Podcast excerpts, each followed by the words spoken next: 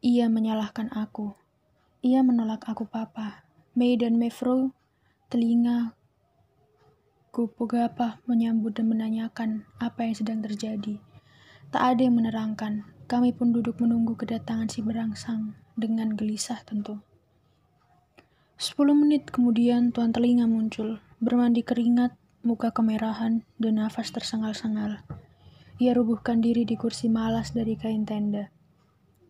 Jan, tegur istrinya. Bagaimana kau ini? Lupa kau kalau invalid, cari-cari musuh. Apa kau kira kau masih muda? Ia dekati suaminya, merampas pipa besi dari tangannya dan membawanya ke dalam. Tuan telinga tak bicara, dan seakan sudah terjadi persetujuan rahasia antara kami. Tak ada yang lebih menyesal dari diriku. Dalam hati, aku bersyukur tidak terjadi sesuatu drama juga merasa beruntung tak pernah menyampaikan cerita Darsam. Benar-benar, aku bisa jadi biang keladi. Tuan muda masih sakit, seru Mevro dari dalam. Jangan duduk berangin-angin. Tidur lebih baik sebentar lagi makan siap. Pulang saja kau Mei. Perintah Chen dan Mei pulang. Kami bertiga duduk diam sampai telinga mendapatkan nafasnya kembali. Lupakan saja peristiwa tadi. Aku mengusulkan, ah, kalau sampai jatuh ke tangan polisi dan berlarut, benar-benar aku biang keladi memalukan. Kepala aku pening lagi, Jen. Maafkan tuan telinga, Jen. Di dalam kamar, aku semakin yakin memang si gendut sedang memata-matai aku. Jelas, ia tangan-tangan Robert. Cerita Darsam harus kuterima, bukan sebagai omong kosong. Hati-hati kau, diri.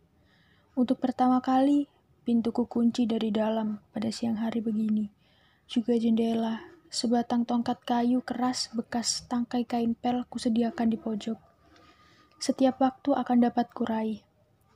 Setidak-tidaknya sekali pun masih tingkat kelas kambing, aku pun pernah belajar bela diri di dulu. Sebagai terpelajar, kenyataan ini harus kuterima ada seseorang menginginkan nyawaku dan melapor pada polisi tidak mungkin. Tidak bijaksana menyulitkan Nyai, Anelis, ayah yang baru diangkat jadi bupati, dan terutama bunda. Semua harus kuhadapi dengan diam-diam, tapi waspada. Empat hari lamanya, peningku belum juga hilang. Memang kurang tidur, dan setiap pagi susu kiriman terus juga datang. Tapi tak ada berita dari Darsam. Rasanya sudah terlalu lama aku tak masuk kelas. Dokter memberi sertifikat untuk tiga minggu. Buah palakia dalam kepala tumbuh jadi pohon tanpa seizin diriku sebagai pemilik tunggal dan syah. Betul kau, pohon palakia dalam kepala. Memang aku harus melupakan Nyai dan Enelis. Hubungan harus putus. Tak ada guna, hanya kesulitan saja buahnya. Tanpa mengenal keluarga seram dan aneh itu pun hidupku tidak merugi tidak kena kusta, aku harus sembuh, cari order seperti sedia kala, menulis untuk koran, menamatkan sekolah, sebagai diharapkan banyak orang. Bagaimanapun, aku masih suka bersekolah. Bergaul secara terbuka dengan semua teman, bebas, menerima ilmu baru yang tiada akan habisnya. Dan menampung segala dari bumi manusia ini, dulu, sekarang, dan yang akan datang.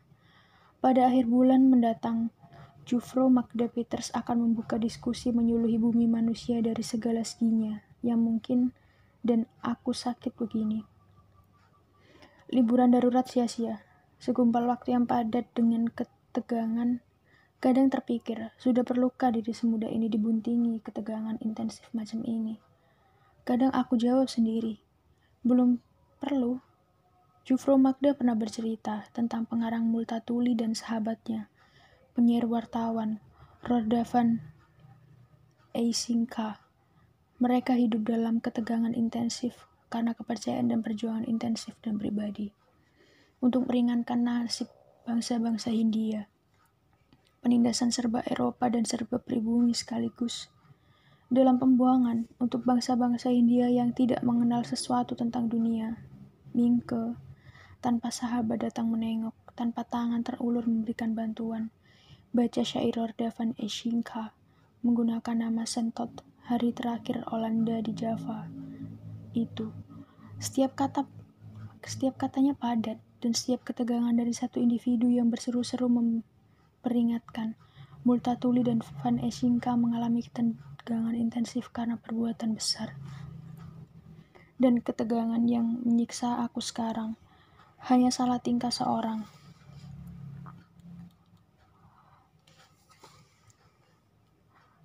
Piloge ini aku harus lepaskan Annelies. Harus dan harus bisa.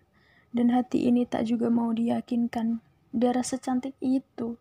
Dan Nyai pribadi mengagumkan dan mengesankan itu, seorang ratu pemilik daya sihir.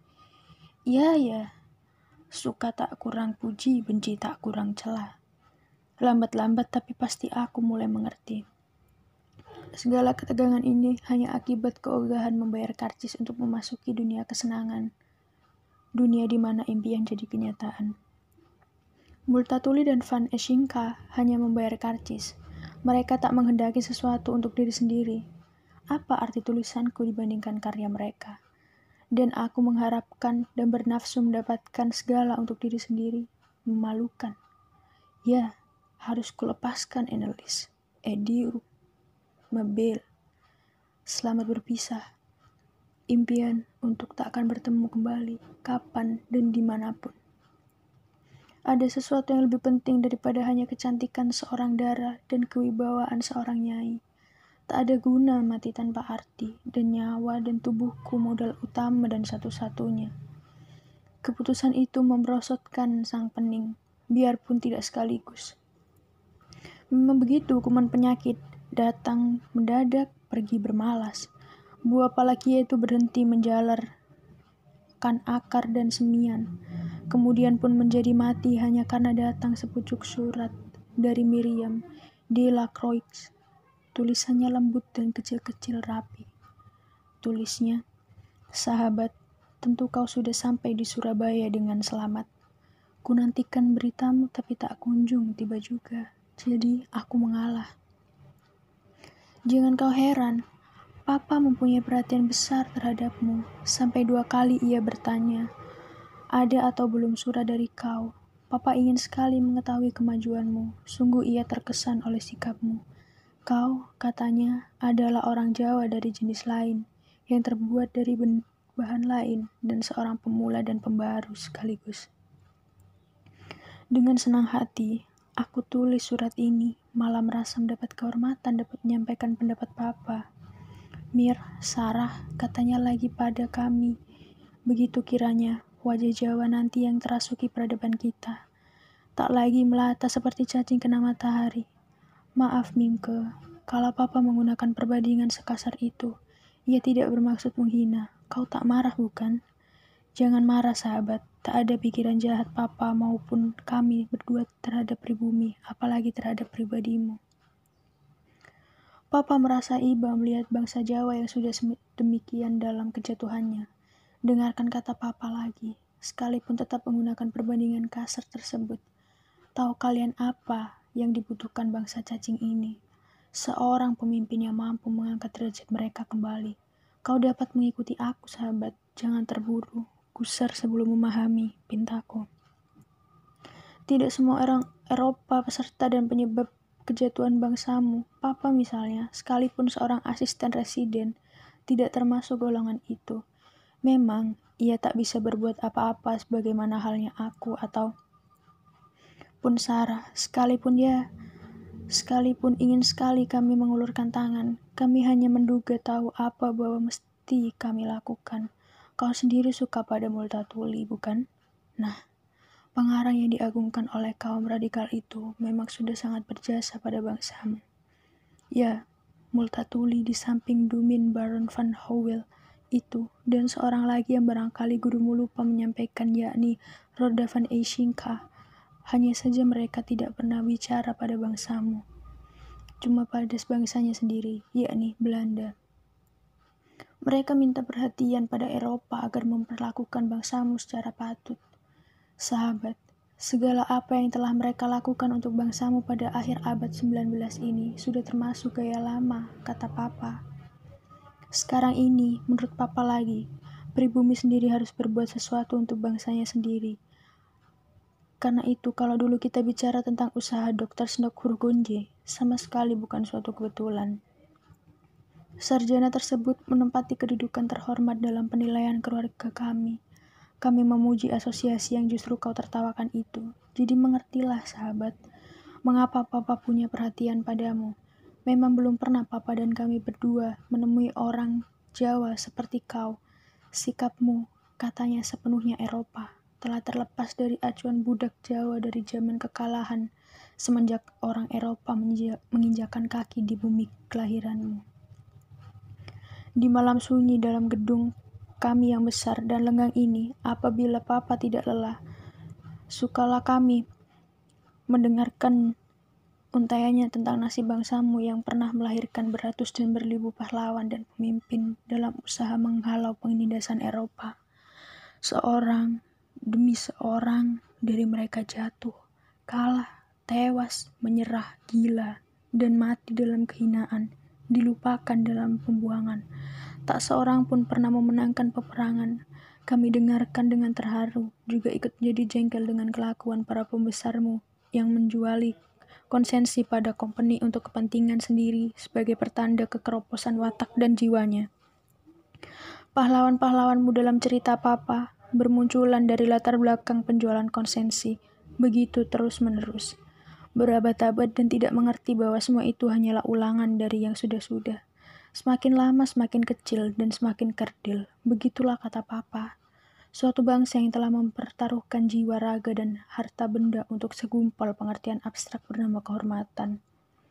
Mereka dikodratkan kalah, kata Papa, dan lebih mengibakan lagi, karena mereka tak mengerti tentang kodratnya. Bangsa besar dan gagah perwira itu terus juga mencoba mengangkat kepala dari permukaan air, dan setiap bangsa Eropa memperosokkan kembali kepalanya ke bawah. Bangsa Eropa tidak rela melihat pribumi menjengukkan kepala pada udara, melihat keagungan ciptaan Allah. Mereka terus berusaha dan terus kalah sampai tak tahu lagi usaha dan kekalahannya sendiri. Menurut Papa, kodrat umat manusia kini dan kemudian ditentukan oleh penguasaannya atas ilmu dan pengetahuan semua pribadi dan bangsa-bangsa akan tumbang tanpa itu. Melawan pada yang berilmu dan pengetahuan adalah menyerahkan diri pada maut dan kehilangan. Maka Papa menyetujui asosiasi. Hanya itu satu-satunya jalan yang baik untuk pribumi. Ia mengharapkan juga kami berdua, kau kelak duduk setingkat dengan orang Eropa bersama-sama memajukan bangsa dan negeri ini, sahabat.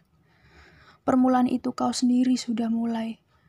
Pasal kau bisa memahami maksud kami. Kami sangat mencintai ayah kami. Ia bukan sekedar ayah, juga seorang guru yang memimpin kami melihat dan memahami dunia. Seorang sahabat yang masak dan berisi, seorang administrator yang tak mengharapkan keuntungan dari keluh kesah bawahannya. Mari aku ceritai kau tentang kata-katanya setelah kau pulang dari kunjunganmu yang pertama. Kau sendiri pergi dengan hati mangkel atau sebel, bukan? Kami dapat mengerti, karena kau belum mengerti maksud kami. Papa memang sengaja meninggalkan kau, agar kau bisa bicara bebas dengan kami. Tapi sayang, kau bersikap begitu. Kaku dan tegang. Begitu kau pergi, Papa menanyakan pendapat kami tentang kau. Pada akhirnya, Mingke marah Sarah melaporkan, Dr. Snok Hurgunje dan asosiasinya sudah 300 tahun ketinggalan. Jadi tepat seperti kau katakan, Papa terkejut dan terpaksa mendengarkan keterangan lebih jauh dari aku. Kemudian Papa bilang, dia bangga sebagai orang Jawa. Dan itu baik selama dia punya perasaan harga diri sebagai pribadi maupun sebagai anak bangsa. Jangan seperti bangsanya yang pada umumnya mereka merasa sebagai bangsa tiada tara di dunia bila berada di antara mereka sendiri. Begitu dia di dekat seorang Eropa, seorang saja sudah melata, bahkan mengangkat pandang pun tak ada keberanian lagi. Aku setuju dengan pujian untukmu. Selamatlah untukmu, sahabat. Kemudian, sahabat dari gedung wayang, orang mulai terdengar suara gamelan. Sudah lebih dua tahun ini Papa menyuruh kami memperhatikan musik menurut pengucapan bangsamu itu. Kalian memang sudah lama belajar mendengarkan dan mungkin sudah bisa menikmatinya, katanya lagi. Perhatikan semua nada bercurah rancak menuju dan menunggu bunyi gong. Begitu dalam musik Jawa, tetapi tidak begitu dalam kehidupan yang nyata. Karena bangsa yang mengibakan ini dalam kehidupannya tak juga mendapatkan gung, seorang pemimpin, pemikir yang bisa memberikan kata putus.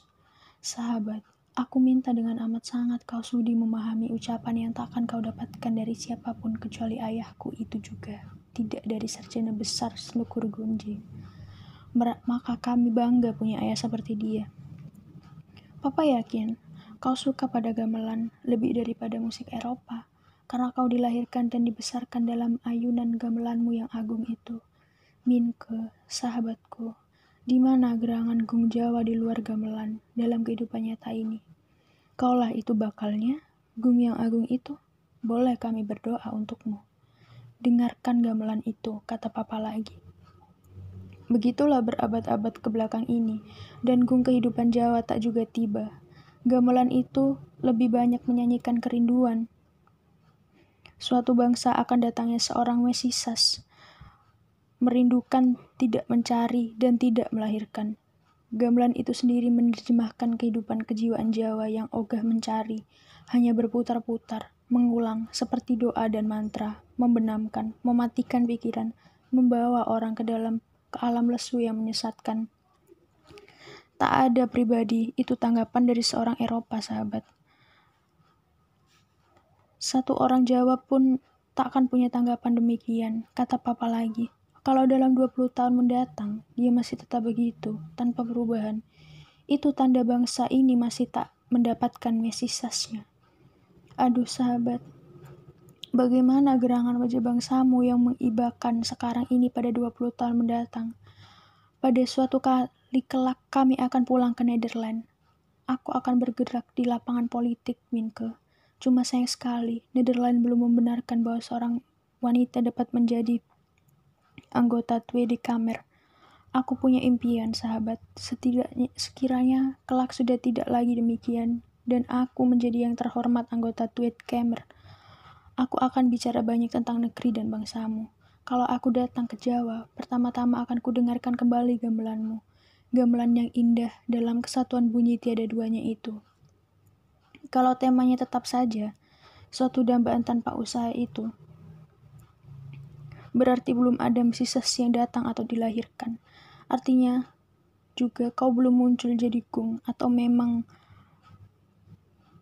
Tiada seorang Jawa pun yang akan muncul, hanya akan tenggelam terus dalam curahan nada-nada ulangan dan lingkaran setan. Kalau ada terjadi perubahan, aku akan cari tahu, khusus untuk mengulurkan tangan hormat padamu.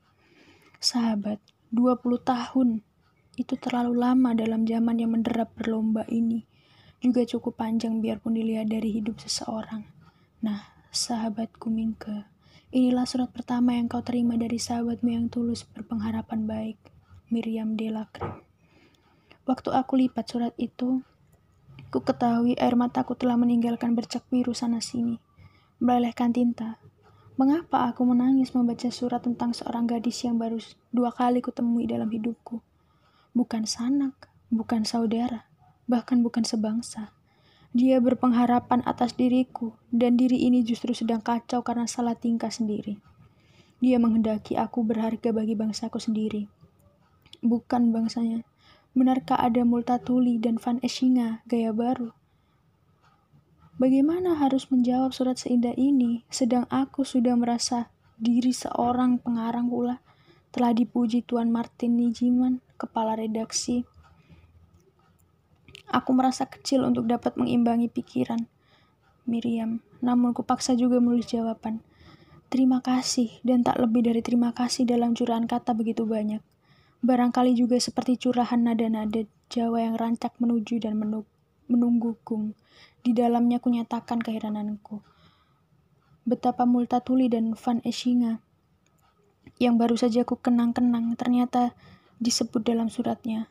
Mungkin tulisku dalam kita hidup dalam arus zaman liberal yang sama. Arus zaman yang sama dan surat itu kuakhiri dengan Miriam yang baik. Beruntung aku mendapatkan seorang sahabat seperti dirimu. Aku tak tahu apa yang akan terjadi pada 20 tahun mendatang.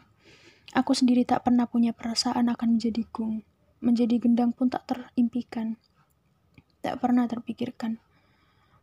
Mungkin takkan terpikirkan sekiranya tak datang suratmu yang indah mengharukan ini. Lebih-lebih karena datangnya bukan dari sebangsaku sendiri.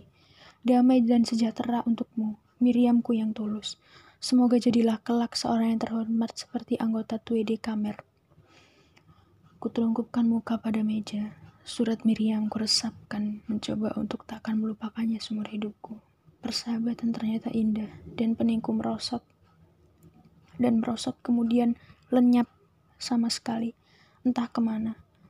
Miriam, kau bukan sekedar mengirimkan surat. Lebih dari itu, Ajimat pelenyap tegang. Kalau saja kau tahu, mendadak kini aku merasa berani dan dunia jadi lebih terang dan gemilang.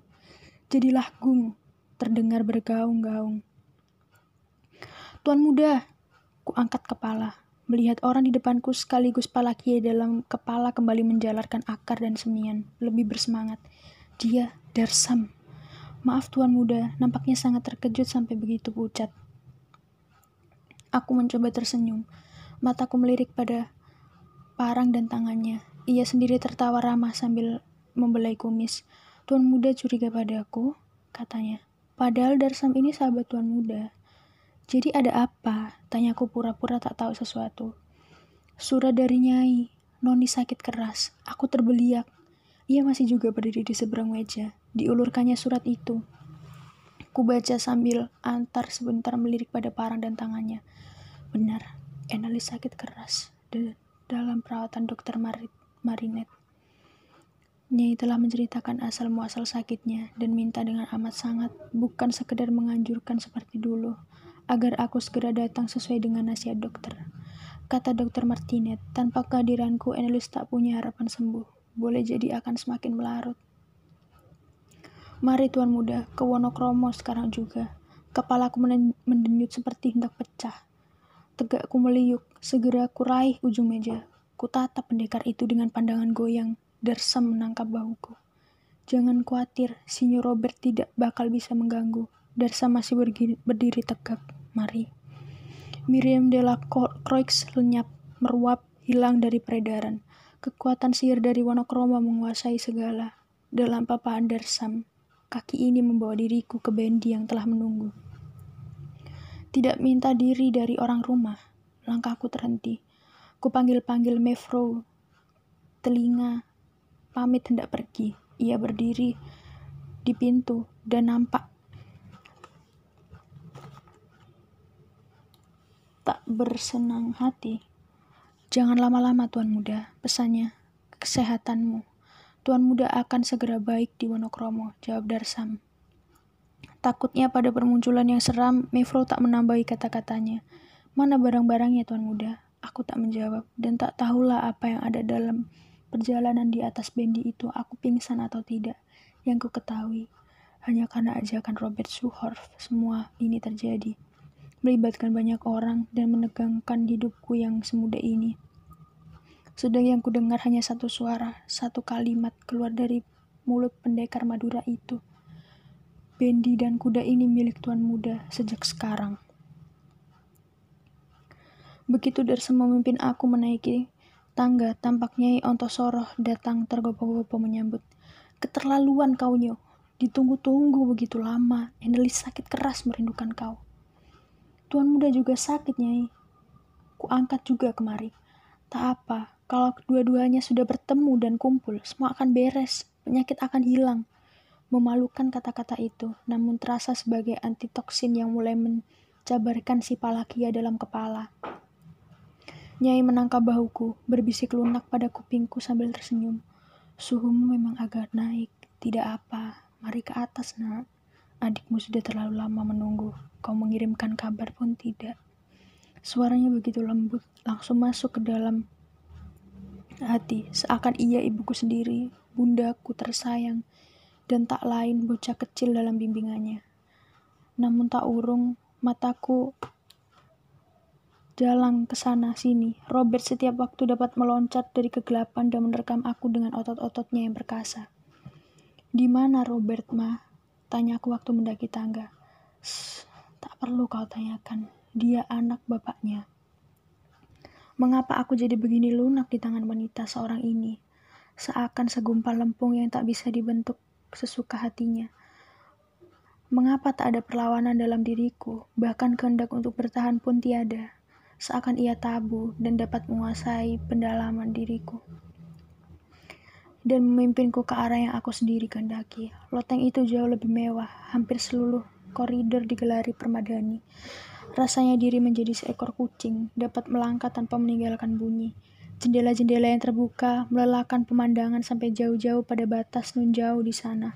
Sawah dan ladang dan hutan membentang sambung menyambung. Serombongan kecil orang sedang menyelesaikan panen taraf terakhir. Sawah yang tertinggal, tiada tergarap sedang menunggu penghujung akhir musim kemarau. Memang koran-koran mengabarkan panen besar tahun ini berlimpah. Tak perlu mendatangkan beras bermutu rendah dari Siam. Sekalipun sawah-sawah tersubur di Jawa Timur dan Tengah praktis hanya menghasilkan gula. Pertanda, kata seorang juru tinjau. Ratu Wilhe Wilhelmina direstui Tuhan sebagai ratu termuda. Pada usia yang sangat muda sebagai ratu, kami berdiri di depan ranjang. Nyai memperbaiki letak selimut Enelis. Buah dada darah itu tampak mendulang dari bawahnya, dan Nyai mengalihkan tangan anaknya pada tanganku. Eneli sayang. Dengan beratnya gadis itu membuka mata, tak menoleh, juga tak melihat. Mata, pandang berat itu disapukannya pada langit-langit, kemudian tertutup lagi. Mingke, Nyo, nak, jagalah buah hatiku ini, bisik Nyai.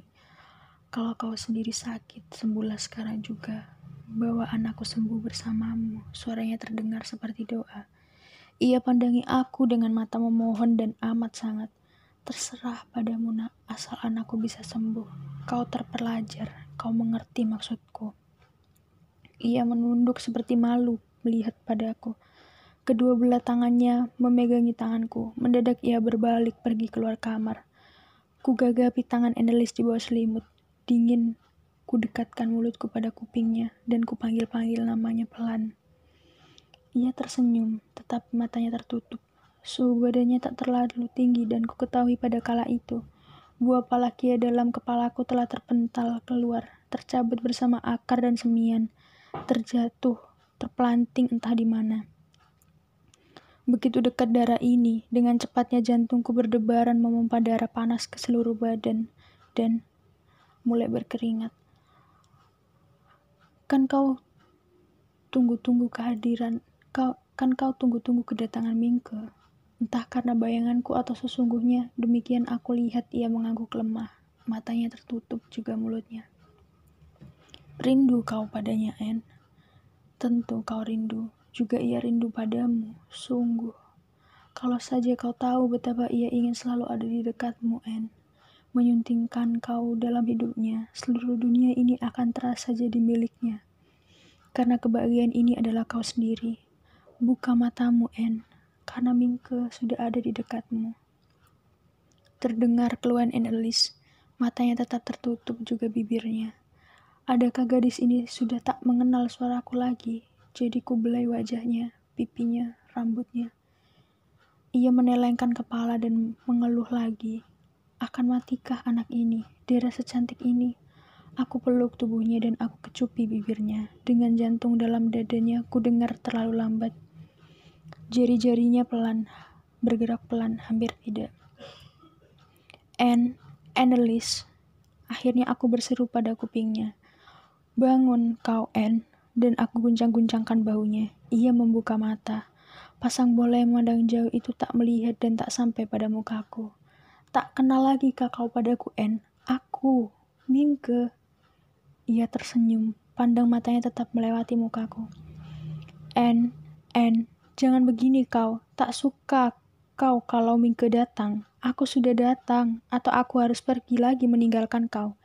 En, Enel, Lis, Enlisku.